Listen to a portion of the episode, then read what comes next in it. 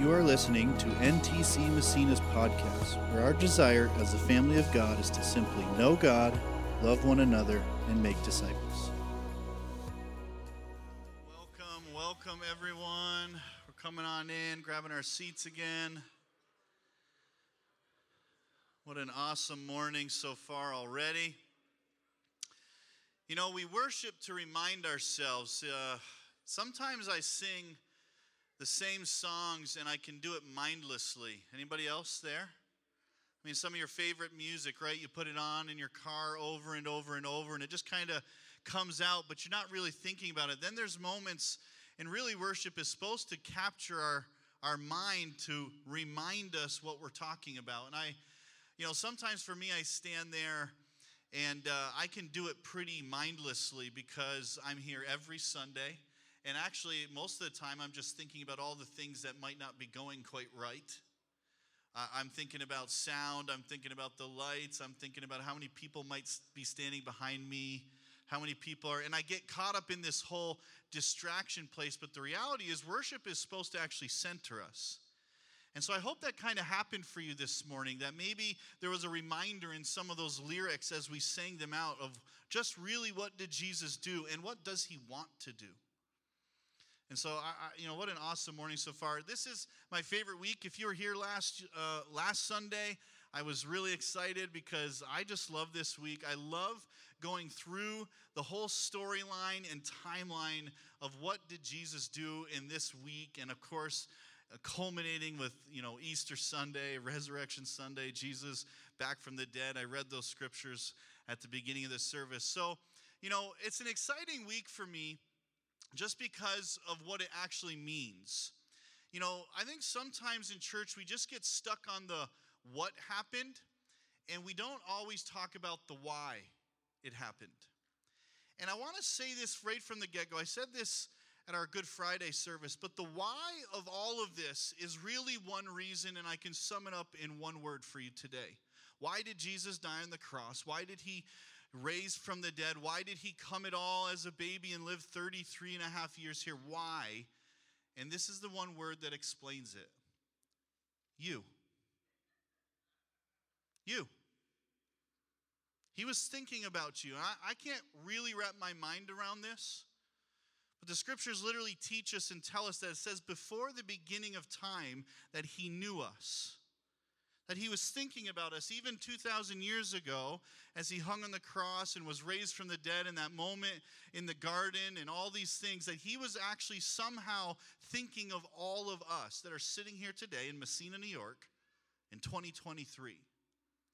And for me, the realization that there's a God who created everything we know and understand, the air we breathe, the nature we enjoy, the lives we live, and he's not too busy to notice me, that changed things in my mind. And so today, you know, a lot of times, you know, I would speak a message about Resurrection Sunday, about what happened, you know, him coming out of the tomb, all these things that really took place in the scripture. But I want to tell you a different resurrection story today. Is that okay? I want to tell you my resurrection story. I want to tell you why I'm standing here today.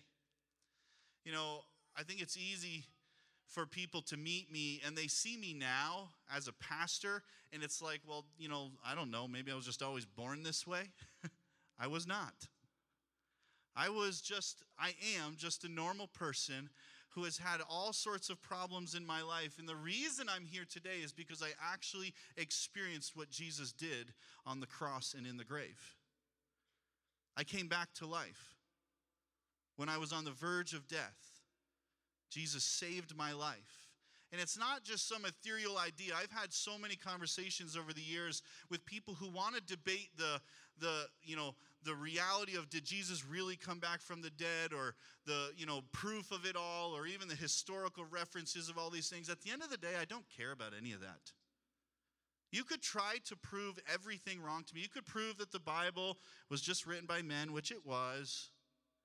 You could prove all sorts of things to me, but at the end of the day, I've had an experience with the creator of this universe. And, and I can't change that. I literally, I can't even reason away my own experience if I wanted to live a different life. It was too obvious to me. It was too real for me. It's more real than even the hard stuff of my life. And so every time I've gone through hard things, I think back to the reality of what Jesus has done, and that's why I stand here today. And I, I thought about this morning and just what message would I want to speak? There's a, a million things I could say.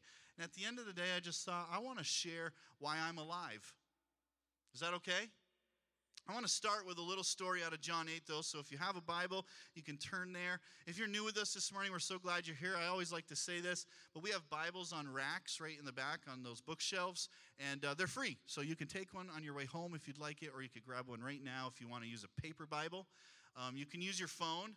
I just try to pretend you're not, you know, tuning me out when you're looking at your phone. Um, so John eight is where I want to start with a, a story here. And uh, this story is about a woman who's caught in adultery. And this woman who's caught in adultery, according to the Jewish law at that time, she was to be stoned to death for this. And there's this interaction that takes place with Jesus. And so I want to read it. John eight, let's start right in verse one. It says, Jesus returned to the Mount of Olives, but early the next morning, he was back again at the temple. A crowd soon gathered, and he sat down and taught them. And as he was speaking, the teachers of religious law and the Pharisees brought a woman who had been caught in the act of adultery. They put her in front of the crowd. Teacher, they said to Jesus, this woman was caught in the act of adultery. The law of Moses says to stone her. What do you say? Now they were trying to trap him into saying something they could use against him. But Jesus stooped down and wrote in the dust with his finger. They kept demanding an answer, so he stood up again and said, all right. But let the one who has never sinned throw the first stone. Then he stooped down again and wrote in the dust. Some of us may have heard this story before. Verse nine, it says, when the accusers heard this, they slipped away one by one, beginning with the oldest, until only Jesus was left in the middle of the crowd with the woman. Then Jesus stood up again and said to the woman, where are your accusers? Didn't even one of them condemn you? No, Lord, she said. And Jesus said, neither do I. Go and sin no more. So you have this woman who's being humiliated in front of an entire crowd. And, and really, she's not even the purpose of the situation. The, the Pharisees and the religious leaders were dragging her in front of the crowd, not really because they were mad at her, because they were just trying to trap Jesus. You see, Jesus had gotten on the bad side of religious people, and they were trying to find ways to kind of trap him where they could arrest him and rightfully do these things that they were planning to do to him. And so they were just using her. She was really not even the point, but yet here she is humiliated in front of this crowd, and Jesus even permits their law thing, and he says, okay, but the first one, or let the one who has no sin cast the first stone. And it really shuts the whole crowd up. We see this. It says the oldest begin to slip away, and until there was no one left but Jesus. And he says, neither do I, go and sin no more, this whole condemnation thing. The next scripture is what I really want to point out. Sometimes if you're reading in your Bible right now, there would be a break. Because a lot of times uh, in the Bible, they're trying to kind of sectionalize things so that we look at it. Now, I don't think this next scripture is separate from what just happened. So let's read this next scripture in verse twelve. It says this, Jesus spoke to the people once more. So here, this, this thing just took place, right? This woman's dragged out. He kind of, uh, you know, gets the religious leaders to realize they're wrong. They leave because they, they realize they can't trap Jesus. And this woman is not condemned, and she goes away, right? She's, he's spoken this life to her. But then he decides, this is a moment I need to say something else to this crowd. And this is what he says. Jesus spoke to the people once more and said, I am the light of the world. If you follow me, you won't have to walk in darkness, because you will have the light that leads to life. So I grew up in church, this church, my whole life. Life. Since I was born, my parents are sitting right here in the second row. Since I was born, I've been coming to this church, and I grew up knowing that God was real and learning all the things that anybody would learn in a church Sunday school and church experiences. And I would say that I even had real experiences with Jesus. I knew for myself. It wasn't just this kind of reality of like, well, my parents make me go to church and I'm supposed to believe in this God and this Jesus guy. And it wasn't like that. I really knew Jesus was real. And I had the experiences with him. But when I got to about the age of fourteen, I had a few things happen in my life, a couple tragedies that started to make me think differently. And some of you that were around in those years would remember them. I've shared lots of this story in the past before, but really it began when um, a good friend of ours, Jake Hazleton, was shot. And Joe's here, his identical twin brother. Jake was shot and killed on a Thanksgiving morning when I was fourteen years old, and And uh, just down the road from our house. And actually at the time he was living in our house, going to college, riding to college with my brother. And so he was very close to us. And I remember when that tragedy happened, this thing happened that I really couldn't wrap my mind around. This lie kind of got into my head that God isn't good. And I believed it, because it didn't make sense to me. And maybe you've experienced this. In fact, I would just say you have. Every one of us, every human in life has experienced something unexplainable, something that we can't wrap our minds around. And if I get any question more than every other question in the world, is this: why does God let bad things happen to good people? And I'll tell you, I'm going to explain a little bit, and I'll give you some answer to that today. It's not one you'll like, but I'll give you some answer. And I struggled with that very question. I don't understand. Here's this good person, this friend of mine who gets killed needlessly. It doesn't make any sense. How can God be good? And I struggled with that for quite a while. And about six months after Jake died, there was another tragedy, a car accident, with another friend of ours, a very close friend that was in our youth group growing up, and I couldn't figure it out. I remember actually when my friend, I was in high school, and my friend came walking down the hallway, and he just said, "Hey, did you hear Jen just got killed in a car accident?" And I was like, actually, I was like, "You're no, you're wrong." Because I still couldn't wrap my mind around the reality that the world is a broken, broken place.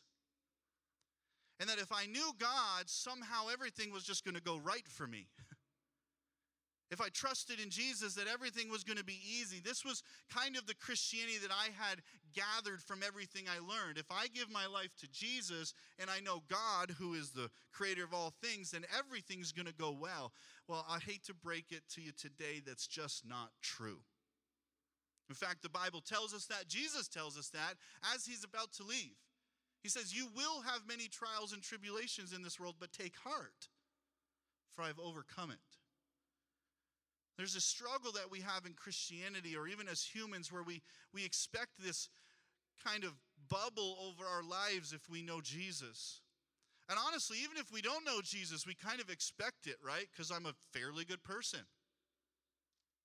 And this is why people struggle with even understanding how could God be good, or how could I give my life to this God when so many hard things have happened in my life, or in the lives around me, or in my family around me. And I struggle with that. I remember I made a decision.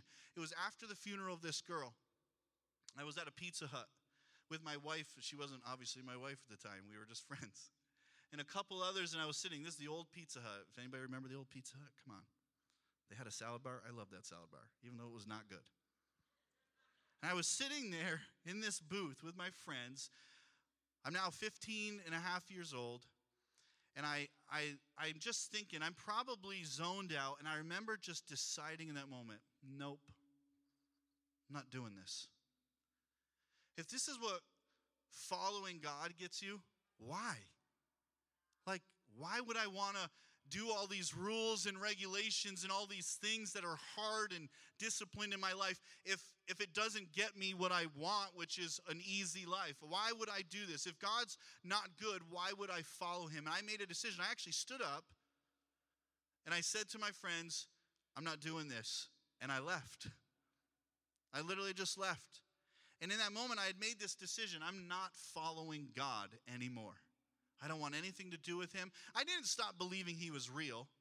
Like some people, they might have tough experiences and they just decide to go towards an atheism side.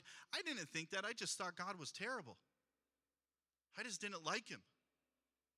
I didn't want to follow him. And so I started a different life. I started down this road where I just wanted to fill my life with all the things that I thought would be good. And the first one for me was reputation. Anybody ever lived there? Just wanted everyone to like me. Mostly I just wanted everyone to think I was funny. I still struggle with that. And so I was in high school and I was no longer the Jesus freak kid, and so now I could just be fun and go to parties and just build my reputation, and I lived literally for what everyone thought of me, and I was just filling my life with that. But what I didn't understand was this, as I was slowly running away from the only source of light in my life. You see, Jesus says this, I and the light of the world. If you follow me, you won't have to walk in darkness because you'll have the light that leads to life. Listen to that. If you follow me. And so what would happen for me in my life is I would find myself after a few years in a really, really dark place. And I, and I would even have moments of clarity in that dark place where I would ask myself, how did I get here? And that dark place for me looked pretty rough. I was in college at that point now, and, and I was just running from all the things that, that would actually give me any real life. I would drink the minute I woke up in the morning. I couldn't even get throughout the day without drinking. I could never sleep without being completely drunk. I talk to people now, and they tell me stories of, of maybe struggling with alcohol, and they're like, yeah, I, I blacked out once. I'm like, I blacked out every night. I'm sure my brain doesn't work like it's supposed to because of those days. I was lost and I was in this dark place, and, and the only way for me to avoid the recognition of the darkness was to numb it. And so I did everything I could in my life to numb it. And I look at stories like this with this woman who's caught in adultery, and, and there's some storyline back to her and her life of usually, most likely being a prostitute and those kinds of things. And I look at even people in those situations and I think, those are not signs of someone who is bad. They're signs of someone who's lost in darkness. And we look for the light in every place except where the light is. You know, I was reading in Genesis one this morning. I want to read a scripture there. It's just the very first scripture in the Bible. Those are my notes. They're not important. Genesis one. It says, in the beginning, God created the heavens and the earth. The earth was formless, empty, and darkness covered the deep waters. So look at this situation. You've got the earth. You've got creation. But it says it was formless and empty, and darkness covered it. I'll tell you what. When I got to my lowest place in life, that's what I felt like. I felt like I was formless, like I was empty, like I was just a void. And then it says this, and the Spirit of God was hovering over the surface of the waters. Then it says, then God said, let there be light, and there was light. Do you know why I think bad things happen to good people? Because wherever the light isn't, there's darkness. You see, darkness isn't a thing itself. It's just the absence of light. And so when you take light off, if we just close the curtains right now and shut all the lights off, guess what would happen? It would get dark. Not because darkness came in, but because light went out. And what happens when we aren't following Jesus, when we don't know the creator of this universe, when we're not following his ways, then we actually stray away from his light in our life. And the further we get from him, the closer we are to a place absent of light. And then we get to that place, just like I was in my life, where I'm drinking all the time and I'm medicating my life and I'm trying to fill my life with everything that was broken. And I'm wondering, why do I feel this way? Why? Because I've decided to live in a dark place. Now, there's reasons I was deciding that. I was confused and I was hurt and I was wounded and I was disillusioned. But I had decided to leave this place of light and go to a place of darkness. And then I wondered why things felt dark. Anywhere there's not light, there will be darkness. And we see Jesus use this metaphor and this analogy saying he's the light of the world. John twelve, I want to turn there. We read some of these scriptures just last week when we were speaking about Jesus coming into Jerusalem. I want to read verses thirty-five and thirty-six. Jesus says this, "My light will shine for you just a little longer." So he's talking to his disciples. "Walk in the light while you can, so the darkness will not overtake you.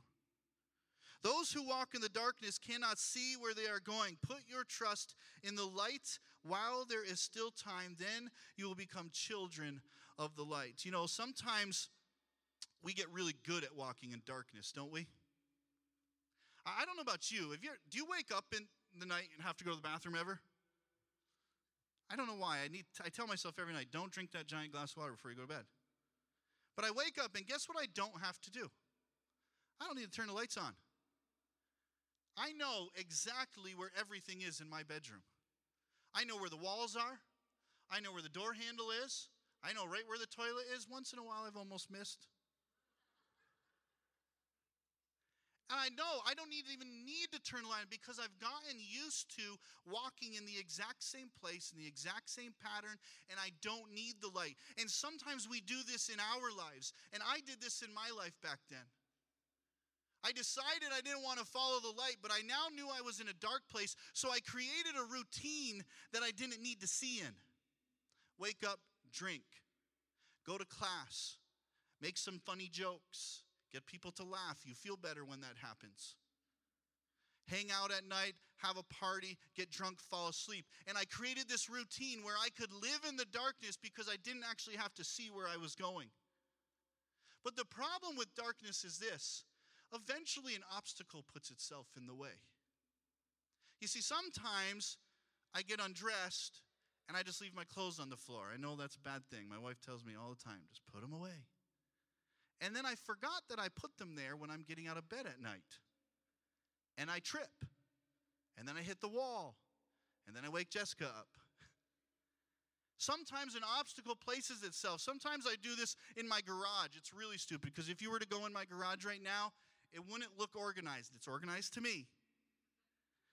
But there, the light switches are in bad places because of the way the garage was built. It's all the way in the middle of the thing. And, and at night, I'll know I need a tool because I'm fixing something in the house. And I don't know why. I don't even want to go find the light switch. I just try to go to my bag of tools. But I have left so much crap on the floor. I trip. I hit my shins. I get upset. And it's because I'm trying to create this life where I can just live in the darkness. We do this in our real lives. And we convince ourselves we don't need light. We just go on and on with a routine. You see, my prayer actually is that Jesus interrupts our routine so we can't live in that darkness anymore. That's what happened for me.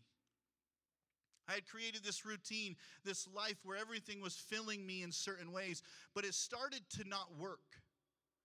And actually what happened for me was I came home on vacation from college one week. It was, uh, you know, Christmas break. I came home and, and my good friend Joe Hazleton, he bugged me to come see him. His birthday's on January thirty-first, which is, or, uh, December thirty-first, which is, you know, New Year's Eve, and that was Jake's birthday. And the truth was, I didn't want to see Joe. Joe was Jake's identical brother, and I, I didn't want to see someone who looked like the person that died, even though I love you, Joe. And eventually, he annoyed me enough to come see him here at church, which I really didn't want to come. And I came to church because we used to have New Year's Eve services, and we were in the lobby, and there was punch and stuff, and I kind of hung out for a little while. I talked to Joe for a little while, and, and the unfortunate thing was that became an obstacle. What it did was it broke my routine of living in darkness. I couldn't ignore what I had been trying to ignore. And so I remember I left that night. I didn't even stay for the service. I left, and I did what everyone does on New Year's Eve that doesn't know Jesus. I went to a party. I was in my friend's basement. You know, I'm nineteen years old, I'm in my friend's basement, and I'm drinking, and I'm lost, and I know it. And, I, and I'm trying to do all the things that have worked before. I'm trying to find this place in the darkness where I don't feel dead, even though I kind of know I am. and I'm lost in this place, but yet this obstacle presented itself, this realization of the darkness I was living in presented itself, and I couldn't ignore it anymore. I was I was drunk. In fact, for me, I couldn't, I, I'll tell you what I remember last. I was sitting on a couch in this person's basement, and a friend came up to me because they obviously knew something was wrong. I was acting weird. I was not being the funny guy like I normally am. And this girl, this poor girl, she says, "Greg, are you okay?" And I lost my mind. I literally freaked out. Am I okay? I stood on the back of this guy's couch in a basement, screaming at everyone that none of this works. That's what I remember saying. None of this works. It doesn't work. And I don't remember anything after that. But I woke up the next morning at a friend's house, different house. I woke up, and I'll tell you, this is the moment that I felt empty and formless without any light left. And I realized that I had done everything I knew how to do to feel alive, but I didn't feel alive. And I got up and I wandered actually the streets trying to find my truck because I didn't even know where I parked it. And then I drove home and I drove home and I remember pulling into my parents' driveway thinking, if my mom sees me, she's going to know something's wrong. I felt like there was nothing left to me as a human, like I was just this empty void. And I remember I scooted into my house and I ran up to my bedroom and I laid on my bed for hours and hours asking myself this one question: what else can I try? But you see, eventually the darkness in our lives, if we live there long enough, nothing that's alive grows. You know how this works. Life exists because light exists. In all the biological sense of science, you can look into it. There is no life without sources of light. Light produces The, the systems that we understand in plants and how they have photosynthesis, and the plants provide the food for animals that eat it and the fish that eat it. If you don't have light, there isn't life available. And sometimes we try to live in darkness so long and then wonder why we wither and die, but the reality is you can't live there forever. You can, you can survive for a while in a dark place. And that's what I had been doing, just surviving for a while. But I'd come to the end of myself. And I'm a fairly extreme person, and it didn't take me very long to just decide I, I don't want to live then. See, it's funny, even in the, the darkest place of my life, I just decided complete darkness was better than trying to find the light. It never even crossed my mind to think about God again. It really didn't. And I decided, I made up a plan to kill myself. I got dressed, and I got ready to carry it out, and I went downstairs. And I got to my the doorknob of my, my house, about ready to leave, to literally do this. And I had this stupid thought, and this is now, let me just tell you, this is two thousand three, okay? And so in two thousand three, if you were cool, we didn't have cell phones that texted yet, but you had A O L Instant Messenger. Anybody remember? Come on. Where's the late thirty-somethings? Come on. So I thought to myself, I better check my away messages, which was just your friends would be on the internet and they'd leave you maybe a message while you were away. And I don't know why I thought that. Honestly, I think I was probably grasping at straws, thinking maybe someone will say something nice. Someone will encourage me. Maybe everyone saw me lose my mind last night and they'll like be worried about me. And that'll just do something to, to convince me not to kill myself. And I go in there and guess what I find? Not a single message from anyone I knew. Nobody. But I had one message. But it was from someone I didn't know, and so you had to accept it. If you knew, if you remember how that worked, it would give you the username, and then it would say, do you accept this message? And the username of the person was this: alone but not forsaken has messaged you. Just that title was confusing to me. And I hit accept, and this is what it said: run, run, run away from me, and you'll end up running right into me, Jesus. That's what it said. Run, run, run away from me, and you'll end up running right into me, dash Jesus. And in that moment, I knew I had been running so hard from God. I was angry with him. I was disillusioned by him. I, I didn't want to follow that light anymore. I would rather live in a darkness, in a place where I would literally give my life to total darkness than to go that way. But somehow in that moment, he presents himself again to me. And my prayer is that that is the story of every one of our lives. Now, for me, it was this dramatic moment. I literally was on the verge of suicide, and then I get a message from Jesus. Now, I, it wasn't his actual A O L Instant Messenger handle, just so you know. But it was somebody. And actually, it took me a while to figure out who that somebody was. It was someone who I had sat with in that Pizza Hut four years prior and told him I was not interested in God anymore. It was Jessica, my wife. Again, not my wife at the time. And I look back on these storylines and I can't even understand how God wove it together. But what I know is this, that Jesus is literally desperately reaching for every human heart on this planet. John twelve, one of the scriptures I love, it says this in verse thirty-two, "When I am lifted up from the earth, I will draw everyone to myself." I'm telling you right now, he's drawing you. He's drawing your heart. Maybe you're really good at living in darkness. Maybe you are an expert, better than me. I only lasted about four years. Maybe you've been doing it for forty or ten or your entire life. Maybe you even haven't seen a place where the light exists, but you've just learned to survive. I'm telling you, that's not the life Jesus has for you. It says there's a light that leads to life. You know, life isn't just waking up, breathing, putting on your clothes, going to work, coming home, watching Netflix, and doing it over again. That's lame. That's not the life Jesus has for us. There's more to this thing that we have here on this planet. He has plans and purposes. There's life and joy inside us. That's why if you come in the room today and you see people lifting their hands and some dancing up front, it's because we've actually experienced a life that creates joy in us, not just the mundane survival that so many of us know. This is Jesus' heart for the world. This is what he was really doing on Sunday morning. I was pointing the wrong side. What he was really doing on Sunday morning coming out of that tomb. He wanted to prove to every one of us that no matter how dead you are, no matter how far you've gone, you can come back out of that grave. Some of us literally may be thinking the same thing I was thinking, that life would be better if you weren't living it at all. I'm telling you, that's just not true. Some of us maybe have just learned to live in the grave, but we're not quite actually dead. But who wants to live in a grave?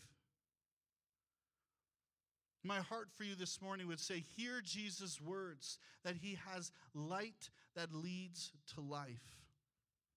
Isaiah forty-two sixteen, it says this, this is God speaking through Isaiah, "I will lead the blind in a way they do not know. In paths that they have not known, I will guide them. I will turn the darkness before them into light." Listen, some of us think that we're walking in a way, but the truth is we're actually blind. You know, this week I got new glasses.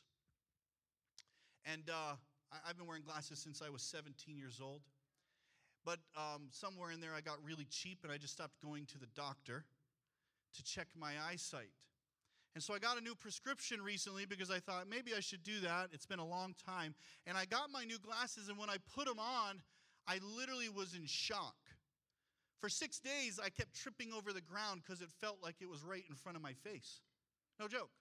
I've only had these for about ten days now. And I would put my old glasses back on, and then I'd put these on, and I'd be like, oh my gosh, I can see. But I didn't know I couldn't see.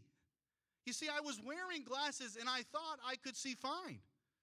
But then I put on glasses that actually made me see, and I realized how blind I had been. Now when I take these off, I feel way worse. But some of us, we get so used to the world in a dimly lit way. Maybe we're maybe we're not completely gone from Jesus. Maybe he's there in a distance. And so there's this kind of lit, dimly lit shadow life we're living. But the reality is, what is it like when we actually put on the right glasses or when we get close to that light? Sometimes for me, I, I'm kind of lazy and I'm working and I'll get doing a job and it's in a dark place and I don't want to take the time to get up, go to the garage and get my big spotlight. And so I get frustrated trying to work in the dark, but then I finally go, I need the light. And when I put the light on that situation, it changes everything. It's the same for our lives. And Jesus is pleading with every one of us. There's no reason to live blindly. There's no reason to keep working in the dark.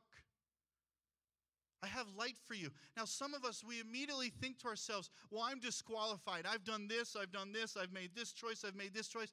Listen, so have all of us. Every one of us has tried to run from Jesus. We've all tried to get away from that uncomfortable life that does call us to transformation. Because he accepts us just how we are, but he also tells the woman, stop sinning. Stop missing the mark. Stop not living in the design that God created you to live because it's killing you and there's no reason to live there anymore. I have a different life for you. This is God's heart for us. Psalms twenty-seven, it says, the Lord is my light and salvation, so why should I be afraid? You know, I think the longer I've served Jesus, even since that day, it's been twenty years this year. That day of deciding I was going to follow Jesus again. I'll just tell you, I've been disillusioned over and over and over since that moment.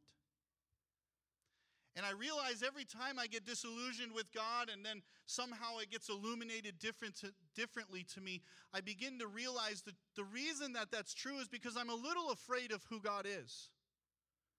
I kind of try to hold him at a distance, a safe distance. It's like, all right, Jesus, that sounds nice. I like light in life. You know, I don't want to be suicidal, so I'll come close. But the truth is I'm still staying this safe distance away from him. And over and over, Jesus comes close and he pushes my hand down and he makes me draw closer. And the closer that I've gotten to Jesus, the more I realize I'm just kind of afraid of what it means. And I read this scripture in Psalm and I'm reminded, it says, he's my light and salvation. Why should I be afraid? There's no reason for me to be afraid of the creator of this universe. Now, sometimes Christianity and religion has taught us that God is just some guy up there with a big stick ready to hit us over the head when we're wrong. But I tell you, that's not what he looks like. He's a father. In the story of the prodigal son, who's literally looking for his son from a long ways off. And the minute he even sees his son in the distance, he doesn't wait for him to even come all the way to the house. He runs to his son. And he throws his robe around him and he gives him his inheritance over again. And he immediately accepts him back into his home. That is the picture of our Father in heaven. And that's what he wants for every one of us. This message is not just for people who don't know Jesus. It's for those of us who are still living maybe only half in the light. Or we're in that dimly lit place. Or maybe we've just still held God at this arm's distance where he wants us to draw closer. He's drawing everyone to himself. First Peter two nine says this, for you are a chosen people. As a result, you can show others the goodness of God, for he called you out of the darkness into his wonderful light. Listen. He wants to draw you out of darkness today. I don't care if you've known Jesus most of your life or if you're just hearing about him for the first time this morning, that makes any sense to you. He wants to draw you out of darkness even more. You know, salvation isn't just this one-time moment thing. The truth is, light just can get brighter. We're in a room right now and the lights are literally on dimmers. We can crank them all the way up and it gets brighter in here. We could pull down all the curtains and it gets brighter in here. Yes, were we in some light, but there's still more light. And I think Jesus is tugging on our hearts to say, I want to draw you even closer this morning. I want to draw you out of darkness into the light. Listen, maybe you're in this room or you're watching online and religion has hurt you, and even Christianity and Christians have hurt you. I will say, I'm sorry for that.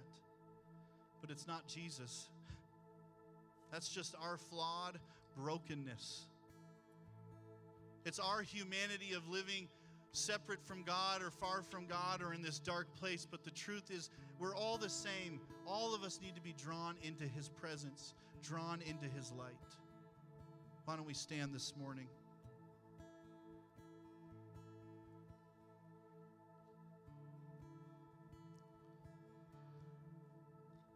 I want to pray right now, and this is what I'd like to do. We got just a few more minutes, but I want to give a a moment for response, because I think that some of us want to step out of darkness this morning. Whatever level that means for you. Maybe you, you were like me, running really hard away, and you decide today, I, I don't want to keep running. Maybe... Maybe you're like me in my life right now, where I'm close to God and I'm living in the light, but there's a place in my life that I know I've I've kind of held separate from Him, and I want to get closer anyway. I want God to shine on that dark place in my life that maybe I've just kept a shadow over because I've been afraid. But I think God wants to draw our hearts. He wants to draw us out of darkness. This is what we're going to do. The team's going to play a worship song, and I'm going to pray. And while they play this song, this is what I would encourage you. If that's you, do something to leave the darkness. For some of you, if you're brave enough, I would say come forward.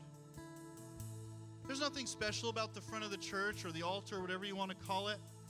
But I think sometimes the symbolic act of saying, I'm going to leave the place where I'm at to go to the place God has for me, does something in us.